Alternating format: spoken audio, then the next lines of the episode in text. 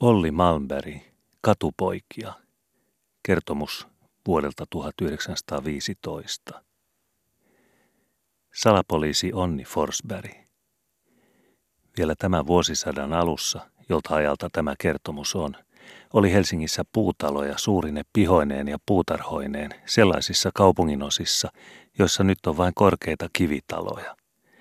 Puutalossa oli Onni Forsbergillakin asuntonsa – hän oli toista vuotta ylioppilaana. Ensimmäisen vuotensa hän opiskeli yliopistossa, vaikkei juuri menestyksellä eikä halulla. Luvut eivät tahtoneet sujua, kun ajatukset olivat muualla. Jo kouluaikanaan hän oli innostunut salapoliisiromaanien lukemiseen ja harrasti kaikkea, mikä vähänkin vivahti salapoliisiseikkailuihin.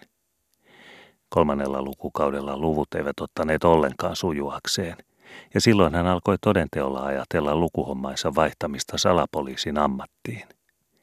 Joululuvalla hän asian päätti, ja tammikuun ensimmäisenä päivänä hän astui Helsingin etsivän osaston palvelukseen. Muutamia kuukausia oli kulunut, ja Onni Forsbergin elämä kulki tasaista latuaan. Mutta täysin tyytyväinen hän ei vielä ollut. Hän odotti sitä suurta, salaperäistä rikosta, jonka selvittäjäksi hän tulisi. Keväinen aurinko paistoi täydeltä terältä. Kävellessä alkoi hiostuttaa, ja Onni Forsberg avasi päällystakkinsa napit astuessaan verkalleen asuntoaan kohti. Tuo ainainen ajatus siitä, että hänen pitäisi jättää äskettäin valitsemansa ura ja jatkaa lukujaan, painoi hänen mieltään. Pitikö hänen nyt osoittaa tovereilleen ja maailmalle, että oli sittenkin erehtynyt ruvetessaan salapoliisiksi? Toverit olivat sitä jo edeltäkäsin ennustelleet ja laskeneet leikkiä Onni Forsbergin vakavista aikeista, mutta silloin hän oli itse aina voitonvarmana sanonut, no, sittenpä nähdään. Ja nyt. Mutta syy ei ollut hänen, sillä hänen nykyinen työnsä ei vastannutkaan hänen palavia harrastuksiaan.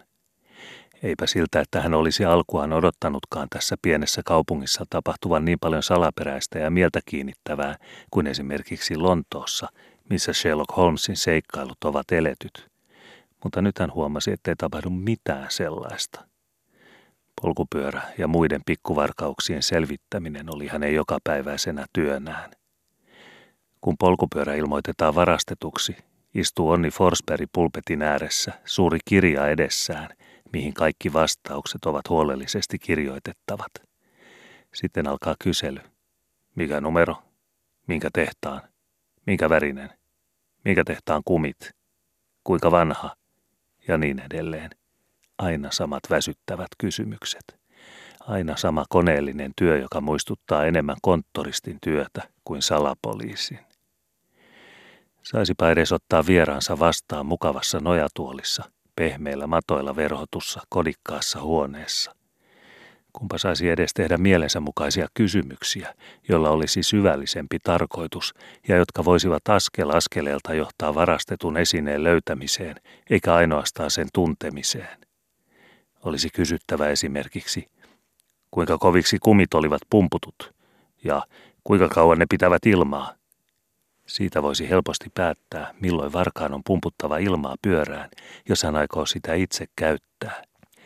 Tai kysyä, oliko pyörä puhdistamaton. Jos niin on ollut laita, niin varas luonnollisesti puhdistaa pyörän ennen kuin myy tai panttaa sen.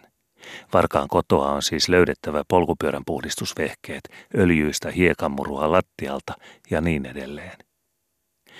Jos päällystakki on varastettu, etsitään ensityöksi kaupungin panttilaitokset – Eikö tämäkin ole aivan nurinkurista, ajatteli Onni Forsberg. Sen sijaan, että seurattaisiin varastettua tavaraa askel askeleelta aina siksi, kunnes se saavutetaan, lähdetään ikään kuin sitä vastaan ja etsitään sitä kaikkialta, missä sen voi ajatella olevan. Ja kaikki tämä ainoastaan sen vuoksi, että siten päästään tavallisesti pikemmin tulokseen. Taaskin on minulla päivällisaika, aivan kuin joka päivä juuri tähän aikaan – ajatteli hän. Oikea salapoliisi syö silloin kun sopii ja tekee työtä milloin on tarvis. Hän on kuin metsäkoira, joka ajaa otusta, eikä hellitä ennen kuin otus on ammuttu. Mutta minä olen kuin mikäkin päivätyöläinen, tuntipalkkalainen. Työtä riittää aina, mutta ei sitä koskaan ole tarpeeksi. Hän puristi taskussaan olevia käsirautoja. Nehän oli jo puolitoista kuukautta sitten ostanut, mutta ei hän vielä kertaakaan ollut niitä tarvinnut, vaikka aina piti niitä taskussaan. Onni Forsberg tuli viimeiseen kadunkulmaan. Nähdessään asuntonsa hän heräsi mietteistään, huomaten olleensa taas syventyneenä niihin epämiellyttäviin ajatuksiin, jotka aina pyrkivät häntä kiusaamaan ja joista hän jo kerta kaikkiaan oli päättänyt luopua. Hän kohautti olkapäitään, ikään kuin irroittaakseen itsensä näistä mietteistä. Tietysti on maailmassa sentään paljon salaperäistä, jonka selvittäminen ansaitsee askarrusta ja harrastusta. Tulee hän tässä nykyisessäkin virassaan kohtaamaan sitä, kunhan vain ehtii. Onhan hän vasta ollut muutamia kuukausia toimessaan.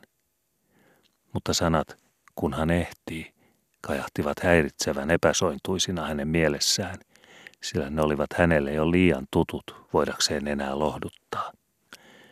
Onni Forsberg puri hammasta. Hän ei tahtonut odottaa enää. Tultuaan pihalle hän ei mennytkään sisään, vaan kulki verkalleen pihan perälle, kääntyen sitten takapihalle, puutarhaan päin. Koko ajan hän katseli tarkasti ympärilleen, tietämättä itsekään mitä oikeastaan etsi, mutta jotain salaperäistä se oli. Samassa hän kuuli, miten ikkuna kilahti rikki ja hänen sydämensä alkoi jännityksestä tykyttää. Ikkuna hän ei nähnyt, sillä se antoi palokujaan, jonka aukosta hän vielä oli noin kymmenen metrin päässä. Parilla harppauksella hän oli kujassa saadakseen nähdä, mikä kilahduksen aiheutti. Mutta kuja oli tyhjä. Ei ainoatakaan elävää olentoa näkynyt. Ei edes yksinäistä kissaa katon räystäällä. Onni Forsberg hykersi käsiään. Tämä ei ole niinkään yksinkertaista, sillä ei ikkuna noin vain itsestään kilahda rikki. Ikkuna ei kuulunut talon numero 18, missä Onni Forsberg asui, vaan viereiseen taloon, numero 16. Se oli ainoa ikkuna muuten umpinaisessa seinässä. Tällaisia naapurin alueelle päin olevia ikkunoita ei rakennusjärjestyksen mukaisesti oikeastaan saisi laittaakaan, mutta miten lie, oli tämä jätetty rauhaan. Ehkäpä sitä oikein muiden ikkunoiden arvoisena pidettykään. Laudat olivat kosteat ja homeiset, alaruudut poissa, ja nyt olivat yläruudutkin säpäleinä. Ainoastaan pieni vihertävä ruutu vasemmassa yläkulmassa oli vielä ehyt. Ikkuna oli niin matalalla, että kurottautumatta saattoi katsella sisään autioon huoneeseen.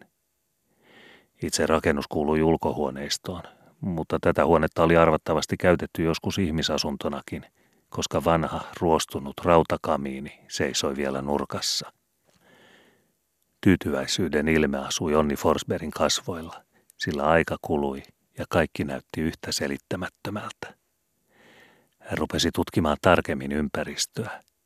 Palokujassa oli vielä näin myöhäänkin keväällä lunta, sillä sinne ei aurinko päässyt paistamaan mutta lumi oli tallattua, likaista ja jäätynyttä, eikä siinä olisi voinut mitenkään erottaa jälkiä.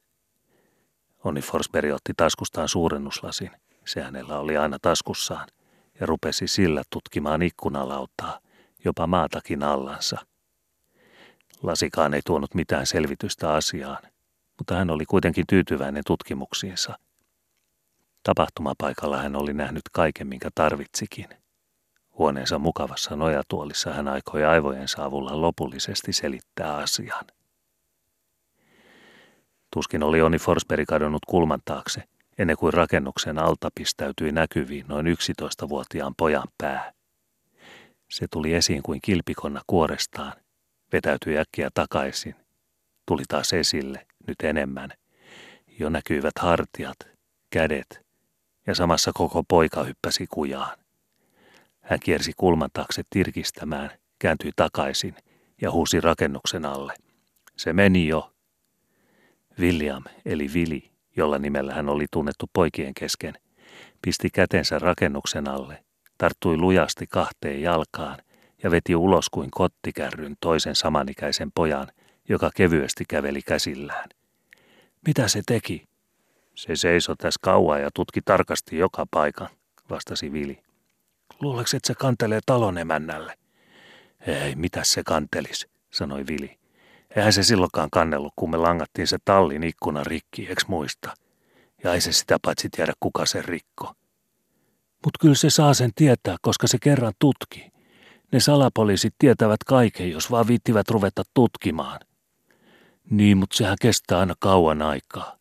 Eikä talon emättä tästä välittäisi, kun tämä ei ole sen omaa taloa. Usko pois vaan. Vilin oikea nimi oli William Hartela. Hän oli varatuomari Reino Hartelan vanhin poika. Varatuomarin asunnon viidestä huoneesta yksi oli annettu täysihoitolaiselle. Viime syksystä alkaen oli Onni Forsberg asunut siinä. Numero 18 oli kulmatalo ja siinä oli kaksi asuinrakennusta. Varsinaisessa kulmarakennuksessa oli toisen luokan ravintola ja talonomistajan asunto. Hartelan vuokraama rakennus oli pihan ja puutarhan välissä, ainoastaan pääty kadulle päin. Tämän rakennuksen perällä oli pesutupa ja pieni huone, joissa talonmies Koskinen asui ainoan poikansa, Vilin toverin Laurin kanssa. Omalla nimellään Lauri oli yhtä vähän tunnettu kuin Vilikin, sillä kaikki toiset pojat sanoivat häntä Skobeksi. Skobe ei oikein itsekään tiennyt, miten oli tämän nimensä saanut, mutta arvattavasti se oli jollakin merkillisellä tavalla johdettu nimestä Koskinen. Pojat olivat olleet alemmasta kansakoulusta saakka luokkatovereita. Vili oli nyt toisella luokalla ylemmässä kansakoulussa. Skobe erosi ensimmäisen käytyään, sillä hänen täytyi auttaa vanhempiaan kotitöissä ja lisäksi koettaa ansaita sanomalehtien myyjänä. Skobe ja Vili olivat melkein samalla tavalla puetut. Lippalakki, takin alla musta villapaita, lyhyet housut, pitkät mustat sukat ja kengät. Skobella oli joskus punertava työmiehen pusero villapaidan asemasta ja väliin ruskeat sukat. Vilivaatteet olivat yleensä jonkun verran eheämmät ja siistimmät, niin että saattoi huomata hänen olevan varakkaamasta kodista. Mutta jos pojilta itseltään olisi kysynyt heidän pukimiensa eroavaisuuksia, olisi varmaan saanut aivan toisenlaisen selityksen. Skobe olisi ensiksikin huomauttanut, ettei Vilillä oikeastaan ollut niin monta taskua kuin päältäpäin näytti, sillä yhdessä taskussa hänellä aina täytyy olla nenäliina.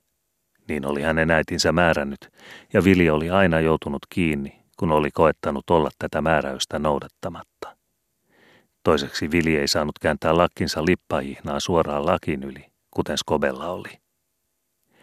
Vilillä taas ei olisi ollut juuri mitään muuta huomauttamista kuin että Skobella oli reikäkengät, sellaiset kuin tytöillä, jota vastoin hänen omat kenkänsä nyörättiin kuin miesten kengät ainakin. Hei kuule, sanoi Skobe, ei viittitä mennä pihan kautta pois nyt, jos onni herra sattuisi näkemään. Kyllä se taitaa olla parasta, yhtyi Vili. Pojat kulkivat palokujaa pitkin toiselle pihalle, joka oli toisen kadun varrella, kiersivät kulman ympäri omalle pihalleen ja rupesivat leikkimään, aivan kuin ei mitään olisi tapahtunut.